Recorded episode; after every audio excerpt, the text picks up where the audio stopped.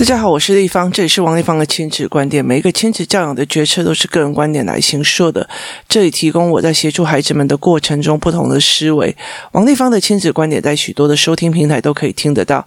你有任何的问题想跟我们交流，可以在我的粉丝专业跟我联系，或加入我们王丽芳亲子观点赖社群，跟一起收听的听众交流。想陪孩子书写或阅读破关，可以加入课程，甚至可以搜寻关关破或生鲜识书的王丽芳线上课程。帮助孩子破关哦，呃，今天我们来聊一个事情哦。工作室里面有一群的孩子哦，他们有些在小学一年级，有些在六岁哦。那工作室最近呃在开的呃儿童语言团哦，是三到五岁的哦，那是美玲老师上课的。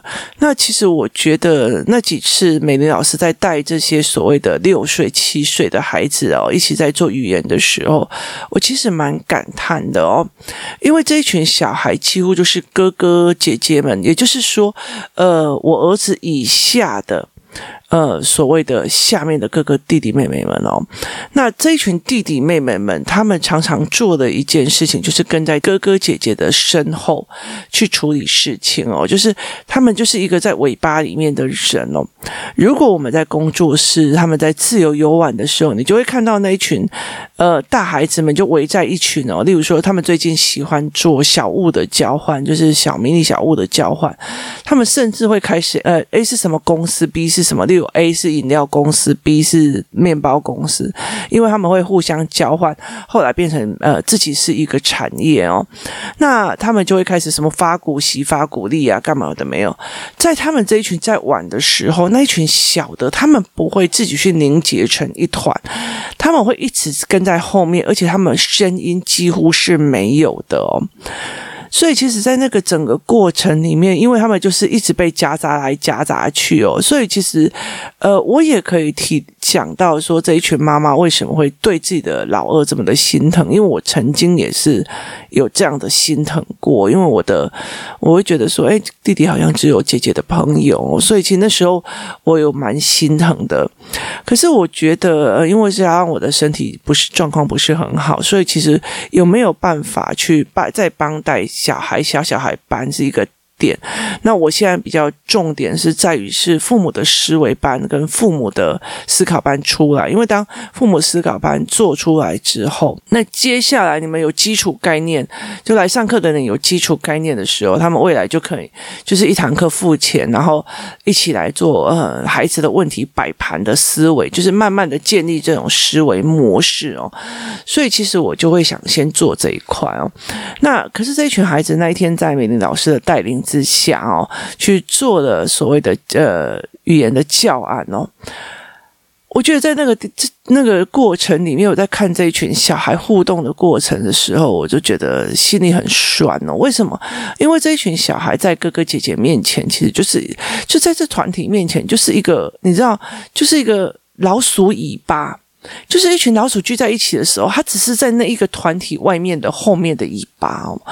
那呃，他们话很少讲，然后也不会为自己讲出话，甚至呃很少的。可是当他们自组成一班的时候，那美玲老师在问答他们的时候，他们就开始。讲他们自己的意见，而且他们开始在聊天。毕竟这一群孩子哦，是在哥哥姐姐的语言发展很强的过程里面带出来的弟弟妹妹哦，所以他们的语言也蛮强的哦。所以到最后，他们就开始有一有一搭没一搭。以前我一直觉得说他们就是老鼠尾巴。然后，所以其实他们的语言就很小声。可是当他们自组成一团的时候，每一个人在讲话的样貌，每一个人在跟同伴在对谈的样貌，我就觉得说，啊、我以为他们其实只要。呃，哥哥姐姐出去，小的就会聚在一起成一班。我后来还会觉得说，他们其实还是要有一个大人整个带领，变成他的一班。今天主题可能就是语言课，可能是什么课哦？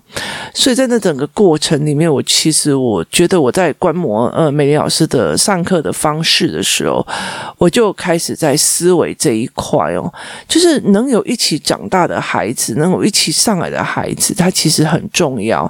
那呃。老二这一块，其实我觉得他们必须还要另组团体哦。其实这是一件非常辛苦的一件事情哦。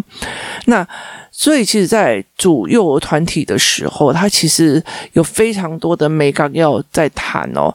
那时候其实我们一直想要开老二班，可是后来就没有在做这一块哦，因为其实我觉得，嗯、太多事情要做，我真的是很抱歉哦。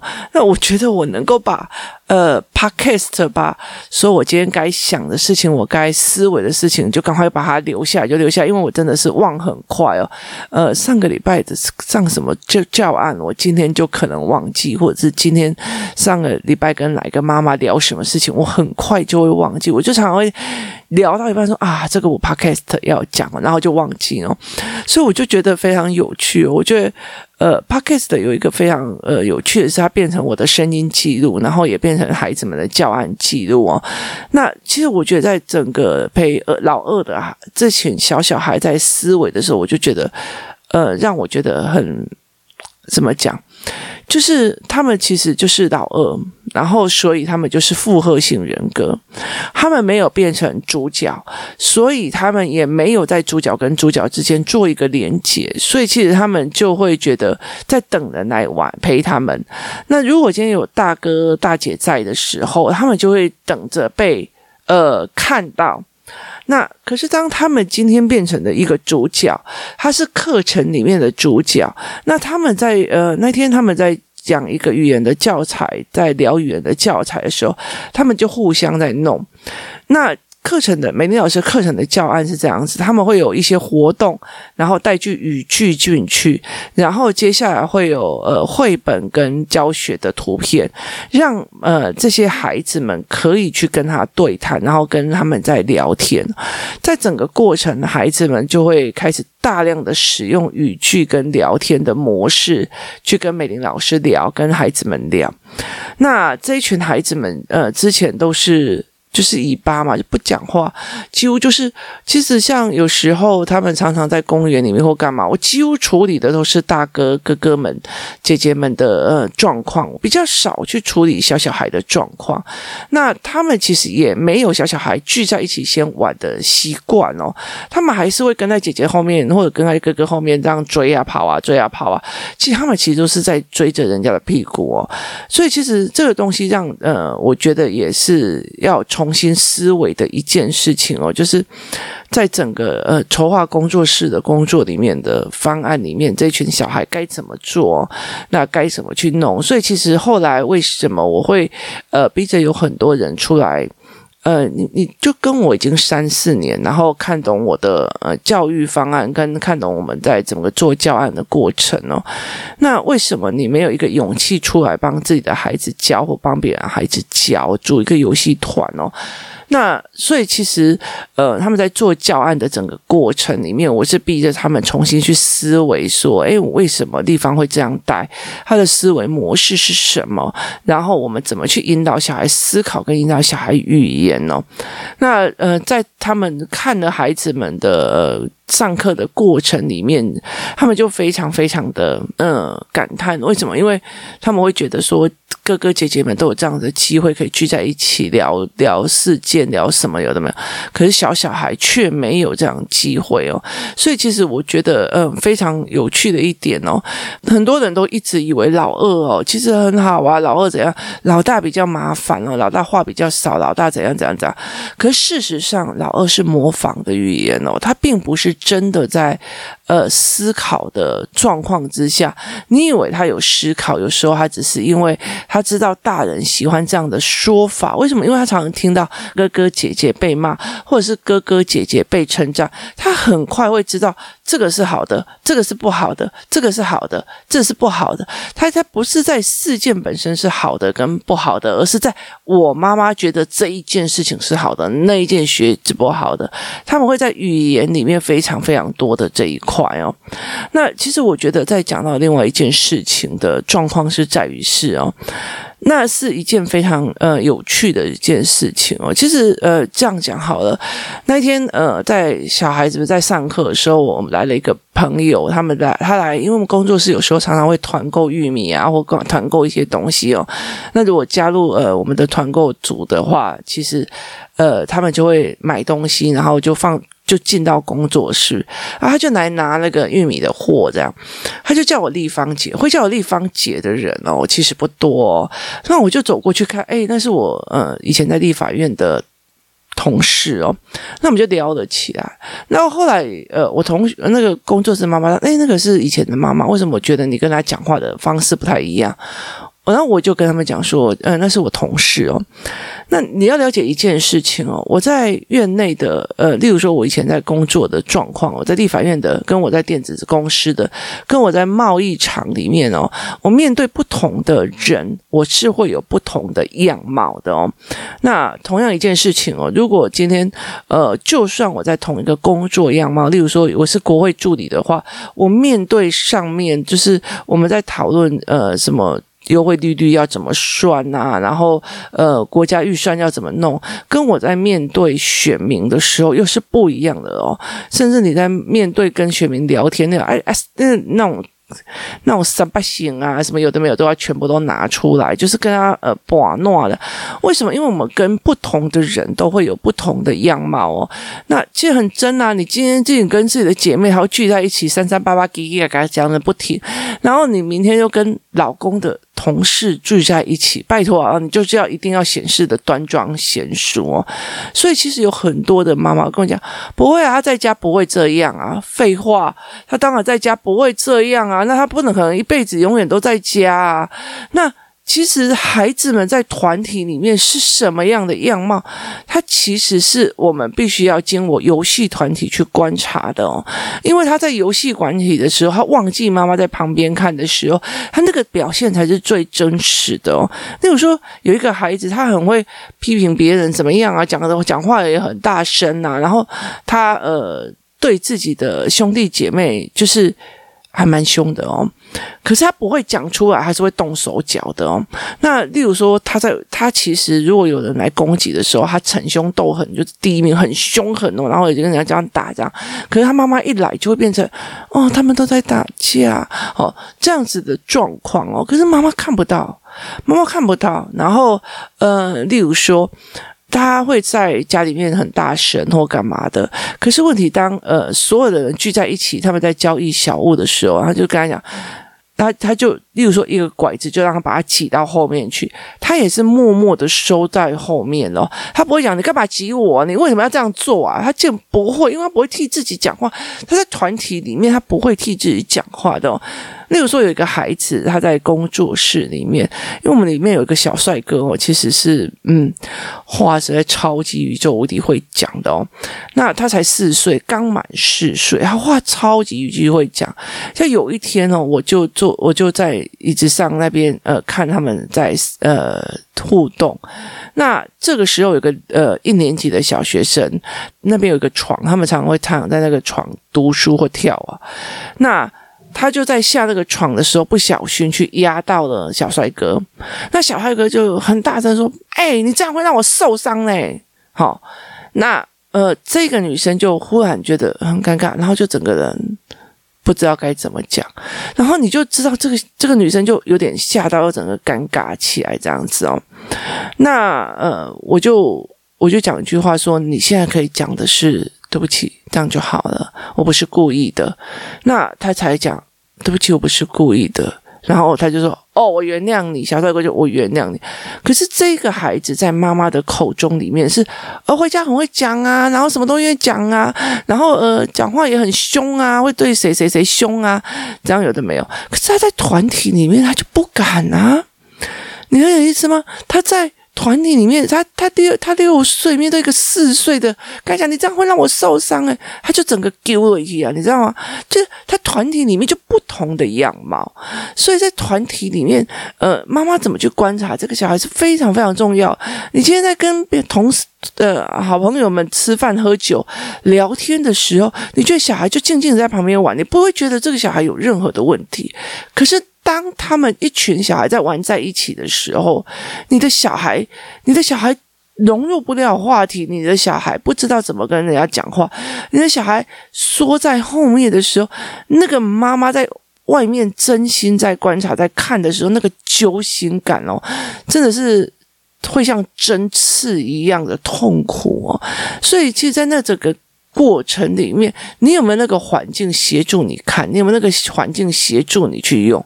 而不是我们一直都是觉得说我们要取悦啊，取悦大人啊，不会啊，觉得还好啊。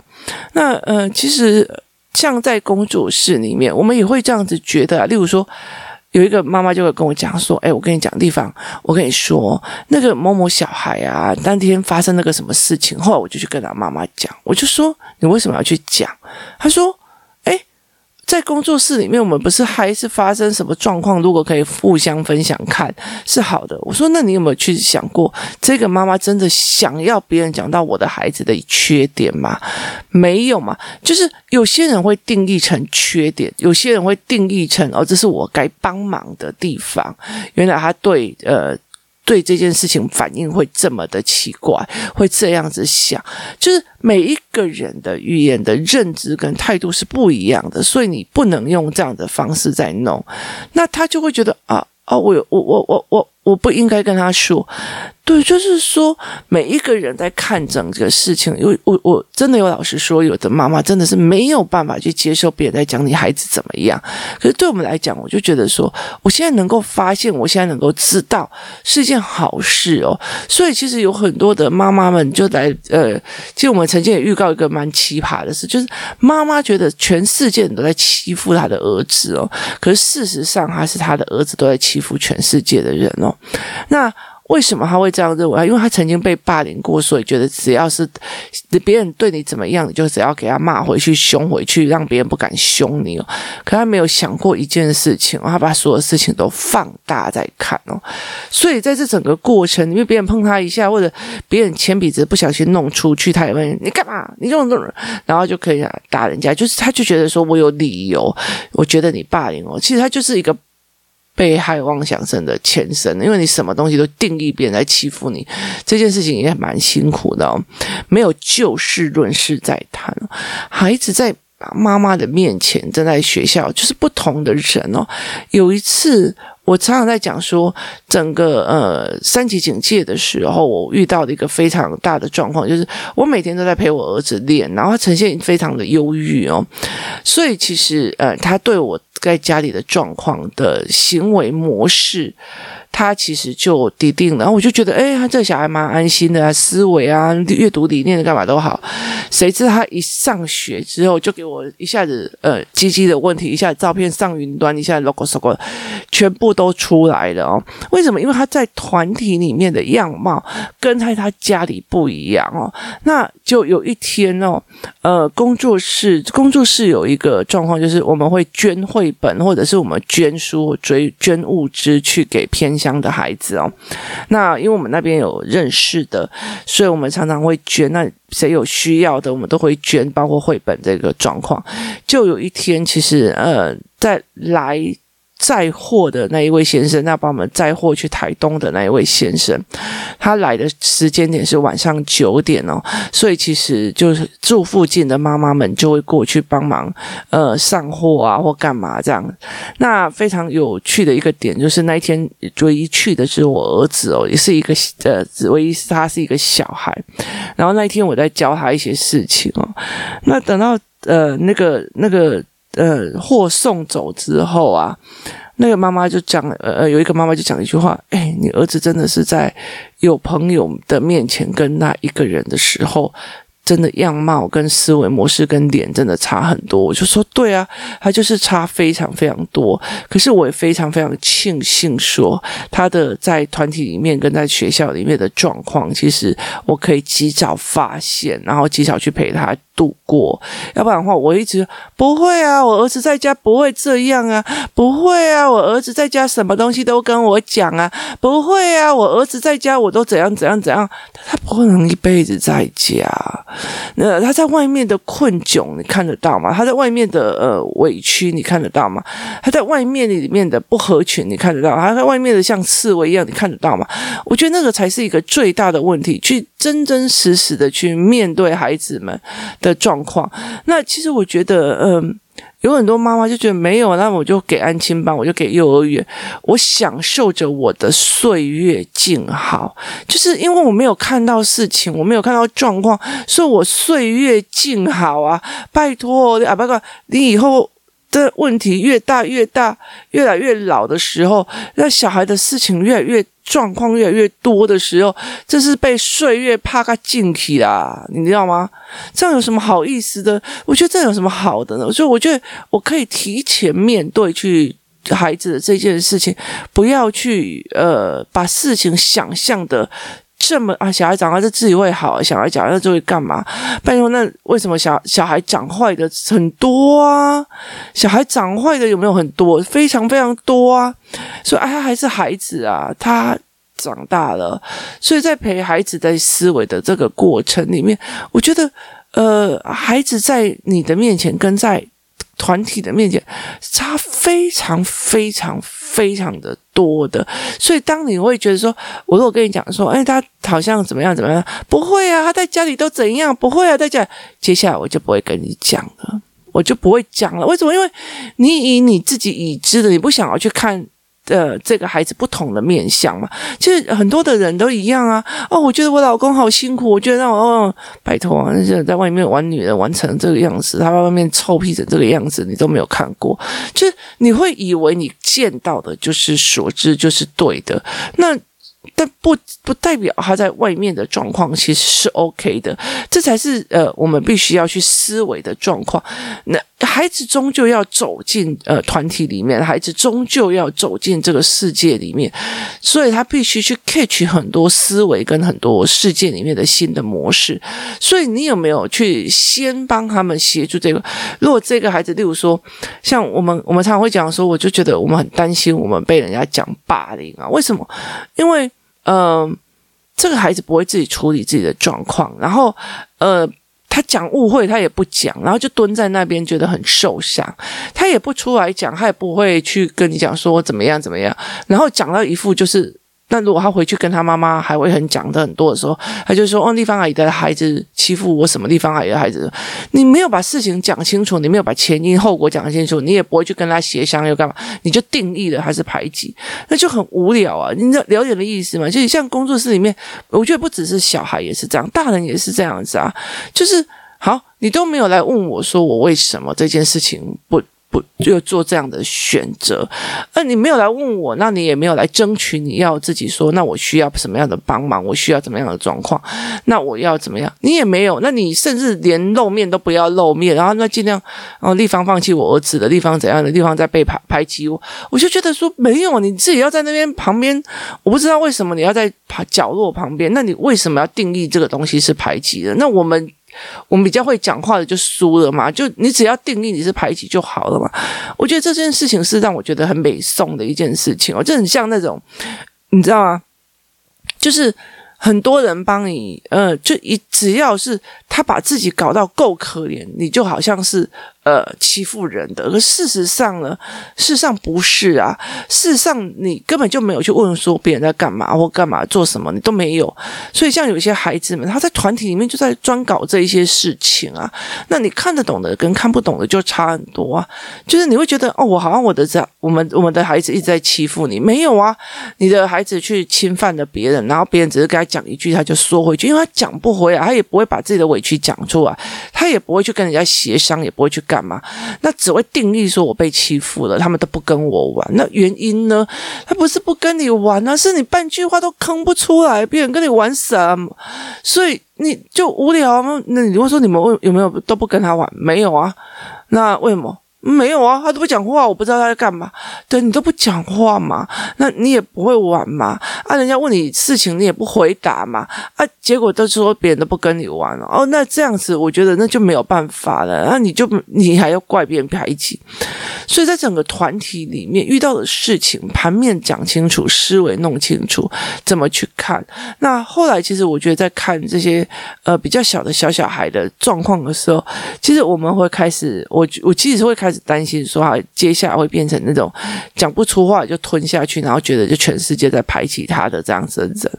我觉得当排挤的思维的状况越来越大的时候，其实会导致到，如果他一直觉得就全部的人都不理我，全部人都排挤我，全部人干嘛的时候，其实他以后面对面对世界的每一项，他都会觉得他自己是被欺负的那一群。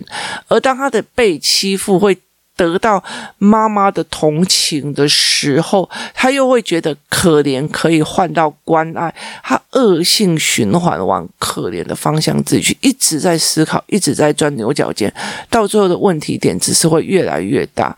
那在整个过程里面，我觉得后来在看这群小小孩跟这群大小孩不同的人、不同的角度的思维的时候，我在思维这件事情的时候，我才真心的理解一件事情：是你怎么带小孩的，你怎么去带小孩思维的，包括你怎么带这一群孩子的。其实我觉得，呃。怎么教是一回事，妈妈们怎么想又是一回事。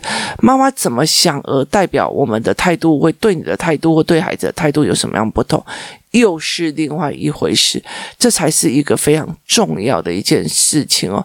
当我们觉得啊，小孩的就这样很可怜，就这样很可怜，可是你都没有去帮他们去组一个团体，或者是开一个课，那或者是认识新朋友的时候，他就问题越来越重哦。所以这才是一个我们值得去思考、值得去想的一件事情哦。当你觉得孩子越好像被欺负，好像干嘛的时候，你是不是已经有盘面思考了？当这个家庭里面有一个呃。大孩子，然后你中间在大孩子的时候，我们有没有看到孩子后面那个老鼠尾巴，就是那个小小孩。当我们在要看那个小小孩，只觉得可怜，还是我们还有可以做的地方？那又是不同的思维哦。所以在这整个过程里面，它是整套的脉络跟盘面要思维的一件状况哦，我们才可以真心的、真正的第一个让孩子看得更广，看得更思维更深，然后也可以再帮助孩子去做这一块。如果你你觉得说啊，小孩子啊，他在家里不会啊，他在家里不会。那只要你愿意讲出这一句话，你就要想一件事情哦，你是不是要把他一辈子都留在家里，这才是最重要一件事情。每一个人在不同的人面前，在不同的团体面前，我们就一百个角色跟一百个对应的方式哦。我今天在跟工作室的妈妈聊天的状况的时候，我不可能在我的长辈的聚餐里面，家族聚餐，我呈现这样的样貌，还是不可能的哦。所以其实它是会有不同的状况跟呃思维的。当你一直觉得说啊，完了，他在家也不会。不好意思哦，不是学校都是他妈哦，这件事情你要去重新思维这一件事情哦，真的去面对孩子的状况，不要觉得说嗯，反正他家在家里又没有说，那时候。呃，等到他真的问题变大的时候，我们或许后悔都来不及了哦。今天谢谢大家的收听，也提供您呃一起思维跟一起参考哦。我也一直在思维说要怎么帮这六到八岁的这群孩子做一群准备哦。那开心的课程哦，谢谢大家的收听，我们明天见。